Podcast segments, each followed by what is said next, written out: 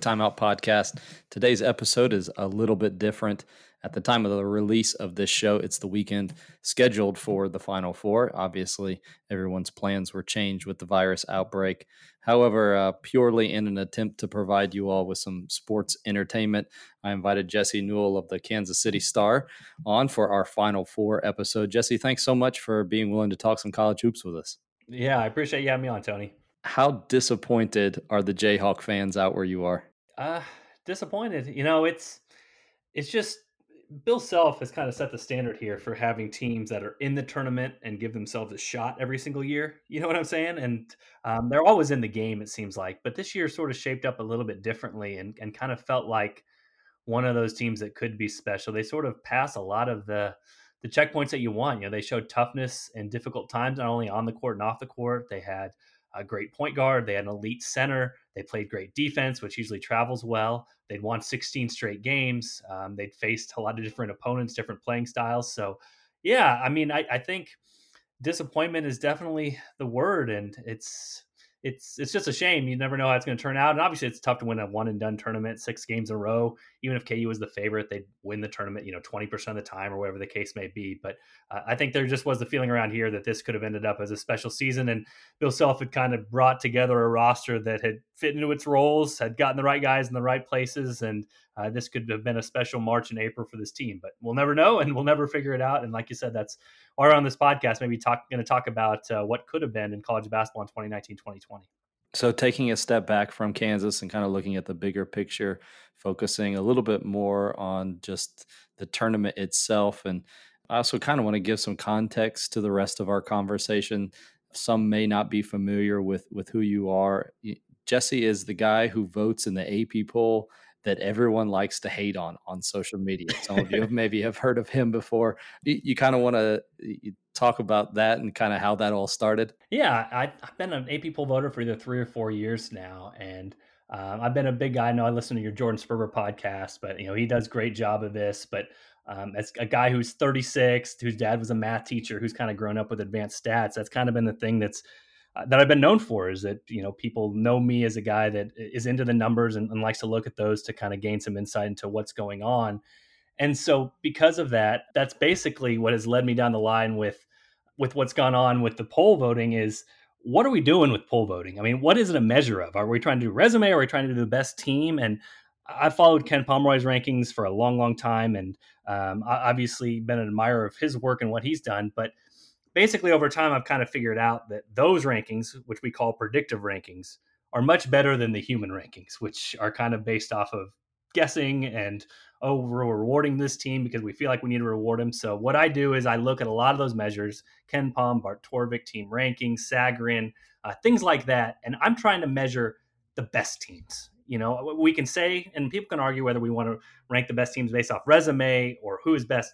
I just think, hey, if I'm asking you what the top 10 movies are, you're not going to say, well, this movie was one hour and 20 minutes. And so, oh, it came out in 1990. No, you're going to say, I'm, you're going to give me the best 10 movies. And so, to me, the way to best look at that is these predictive rankings, which look at every single possession and the data there rather than just every single game and the wins and losses. And over time, I have enough experience with this that those things seem to even out as you get a bigger and bigger sample size, that the predictive rankings tend to be better than the non-predictive ones. So it leads to some craziness in my voting. I'm always the most extreme voter. I always get a lot of people commenting to me on Twitter about my poll, but like I said, over time it seems tends to seem to even out over time, and uh, usually over time uh, those predictive rankings are they end up right in the end. And so uh, a lot of those are what I kind of base my vote off of, and that's why uh, my vote a lot of times tends to be a little bit controversial. So for the next set of questions, kind of that kind of gives a little bit of perspective of how you, how you're going to answer these. It's not just like a, a, random media member that's just picking their favorite or picking what they think, but kind of thinking about it from an analytics perspective and uh, the numbers and, like you said, reading those and predicting uh, those outcomes. We're going to kind of use a bracket that obviously didn't happen because the tournament field was never announced. But looking just at Joe Lunardi's bracket, uh, it's kind of some semi rapid fire questions. We don't do any rapid fire around here because generally the guest answers are too too good and too long to consider them rapid fire. But don't feel like you have to go on and on either. So again, we're just being just to be clear, these are specific to the Final Four, not the tournament as a whole But if you were to pick a surprise team that you would not have been surprised, but maybe everybody else would have been to be in Atlanta this year, who would it have been?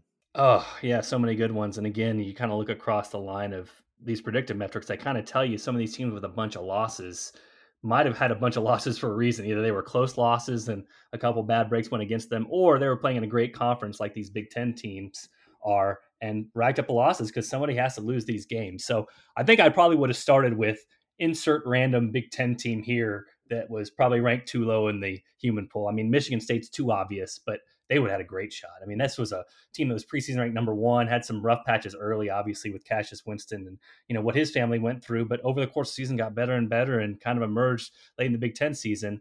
Uh, as a really good team. Ohio State's another one. Uh, you know, that, that's a team that was number one, I think, for a week and then got a bunch of losses in a row and kind of came into their own toward the end of the season. I've seen a lot of these bracket projections have Iowa in there, which again, they played poorly down the stretch but it's it's one of those things. If you trust those numbers early, they kind of rose up there early enough that you think, hey, they might have had a little bit run late in there uh, for them. Arizona's another team. Um, a lot of losses in the Pac-12, but a lot of their wins were by big margins, and still a team that, uh, um, you know, if we look at those advanced numbers, would tell us that they would have had a shot at least to get to a Final Four. Just they wouldn't have been a huge underdog in whatever game they played. And then, you know, outside of those, uh, BYU. Um, it's difficult to encapsulate them because uh, they didn't have Child until midway through the season, but really took off um, with him in there and were pretty good team before that. KU played them in Maui and you know got challenged in there. They you know BYU had a pretty good showing there. Um, uh, as well. So I would say that those are the main ones. And then even a team like West Virginia, I know they racked up a bunch of losses uh, on the road late in the season, but the advanced metrics love them. If you look at the games they played, those games they won were by a ton of points. And they're a tough team to figure out because they play so well at home and have one of the best home court advantages in the nation and so poorly on the road um, because you don't get that home court advantage. So, um, how they have done in a neutral setting, I'm not sure. But uh, again, the, the advanced metrics love them enough that they probably would have been underseeded at a six or seven seed wherever they would have ended up. Interesting that you mentioned BYU. I think you're the third or fourth different guest that mentioned them at some point during this season.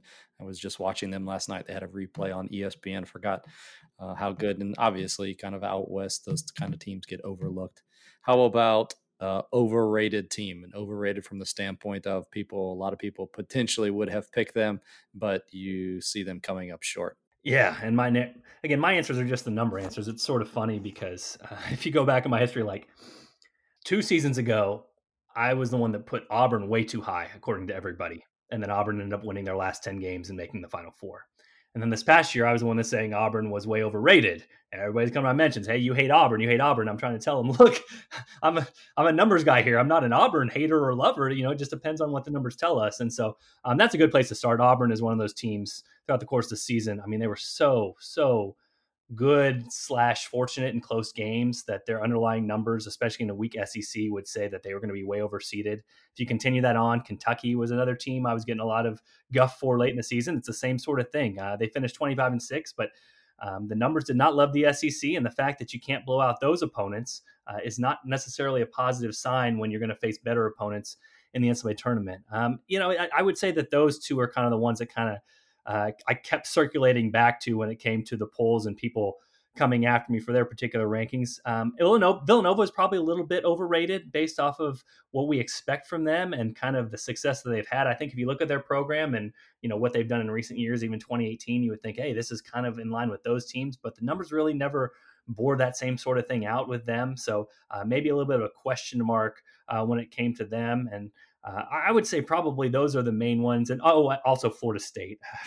Florida State's the same way, just a, lot of close game luck, and um, the numbers. Just not looking at them and saying uh, that this is the team that everybody potentially thought they were as a top five or a top ten team in the AP poll, or even the team I think the Florida State Senate voted them as national champions after the year ended. So uh, nothing like that, I would say for Florida State. I'm going to say that they don't actually have a, a right to that title. I don't know if you were ever pressed to pick a Final Four, but we're going to make you do it here. So if you looking at that bracket, Lunardi's bracket, if you were forced to pick a Final Four, who would it have been?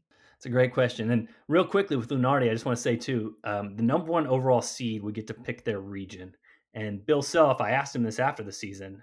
He said that KU would have taken the South because they wanted to stay away from a lot of the well, not just that. There was partly that they could stay away, but he said mostly for rest because it was a Friday Sunday regional. Could have given guys like Marcus Garrett, Devon Dotson, Udoka Azubuike an extra day of rest to make sure they were prepared for the Sweet 16 Elite Eight game. So, um, unfortunately for Lunardi's bracket, um, you know, has Kansas in the Midwest.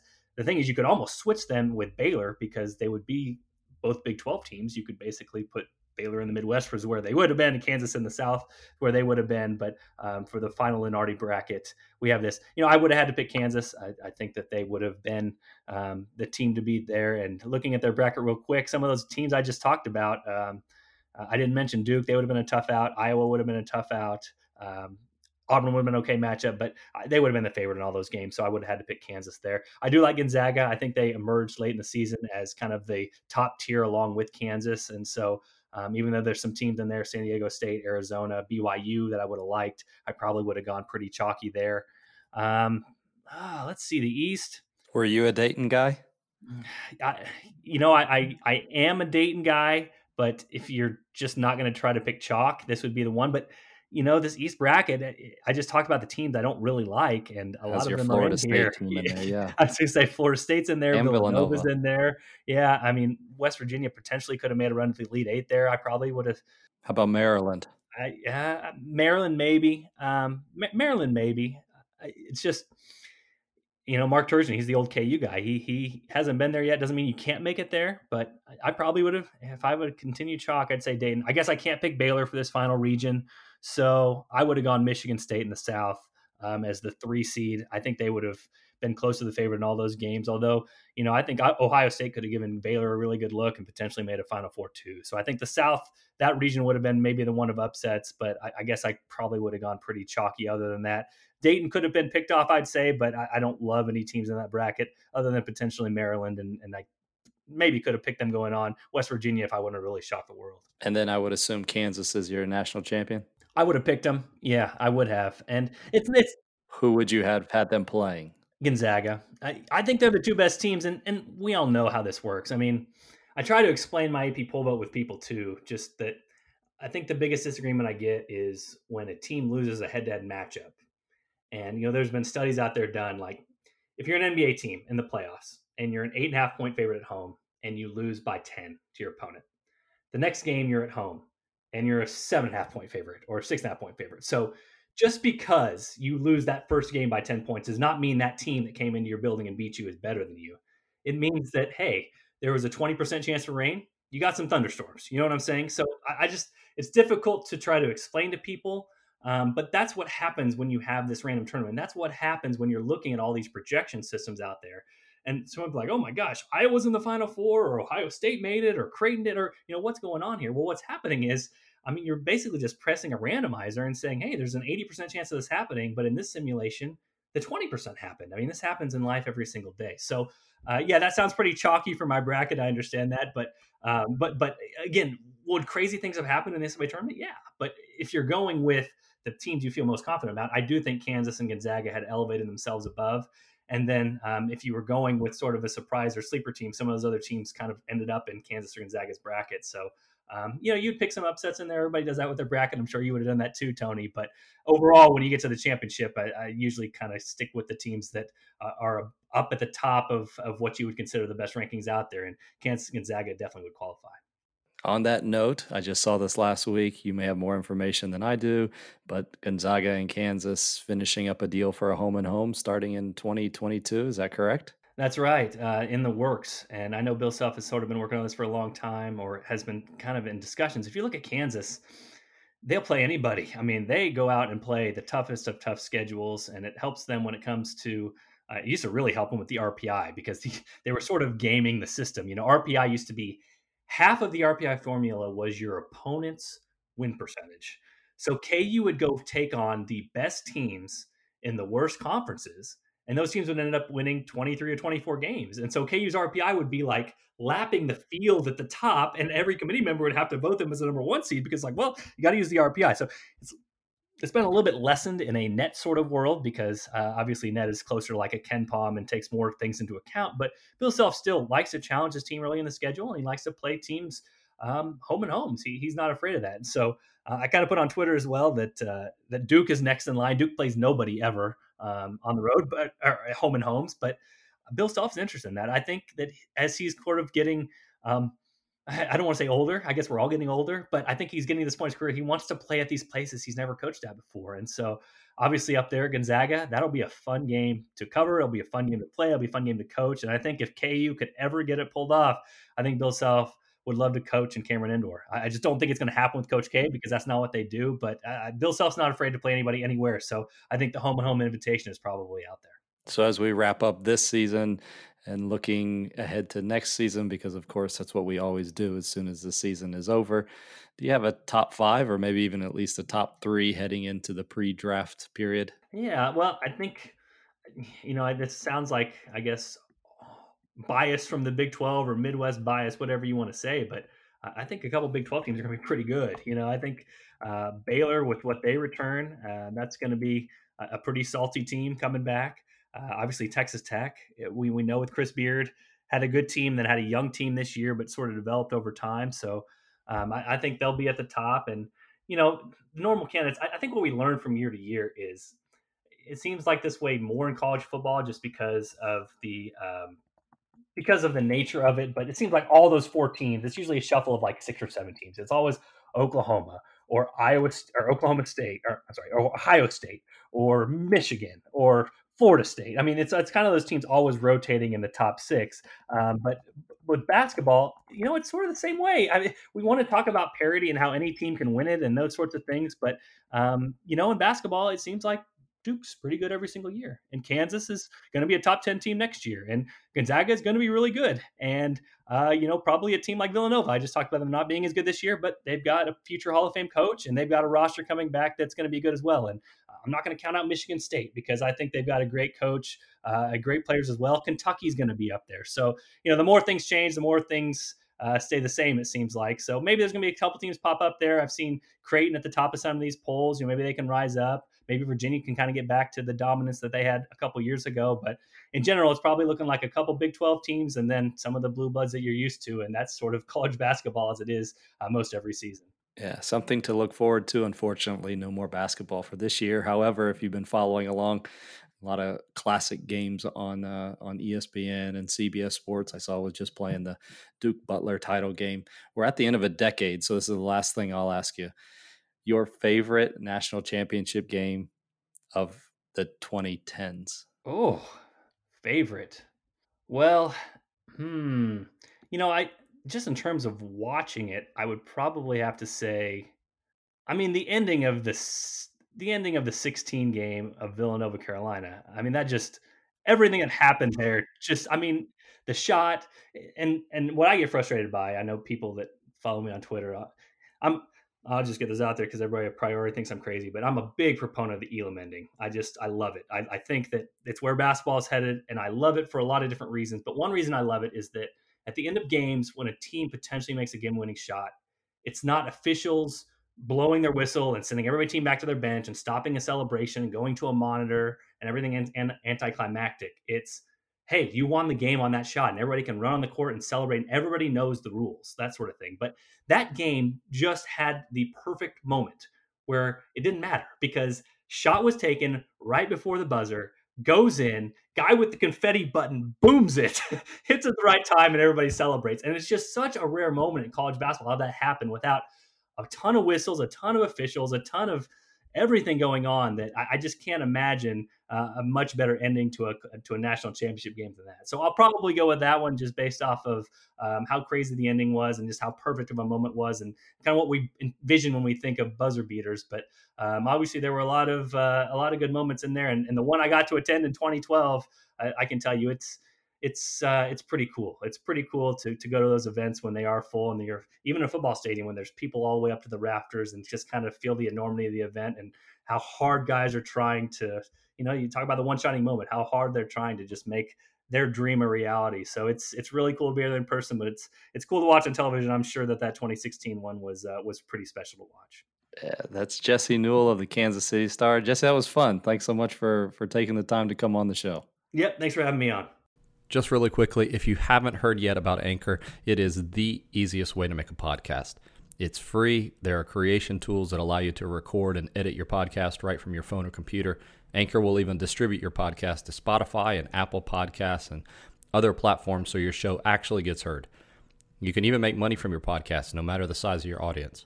It really is everything you need to make a podcast all in one place. So download the free Anchor app or go to anchor.fm to get started. That'll do it for this episode. Thanks so much for listening. We'll talk to you again at the next time out.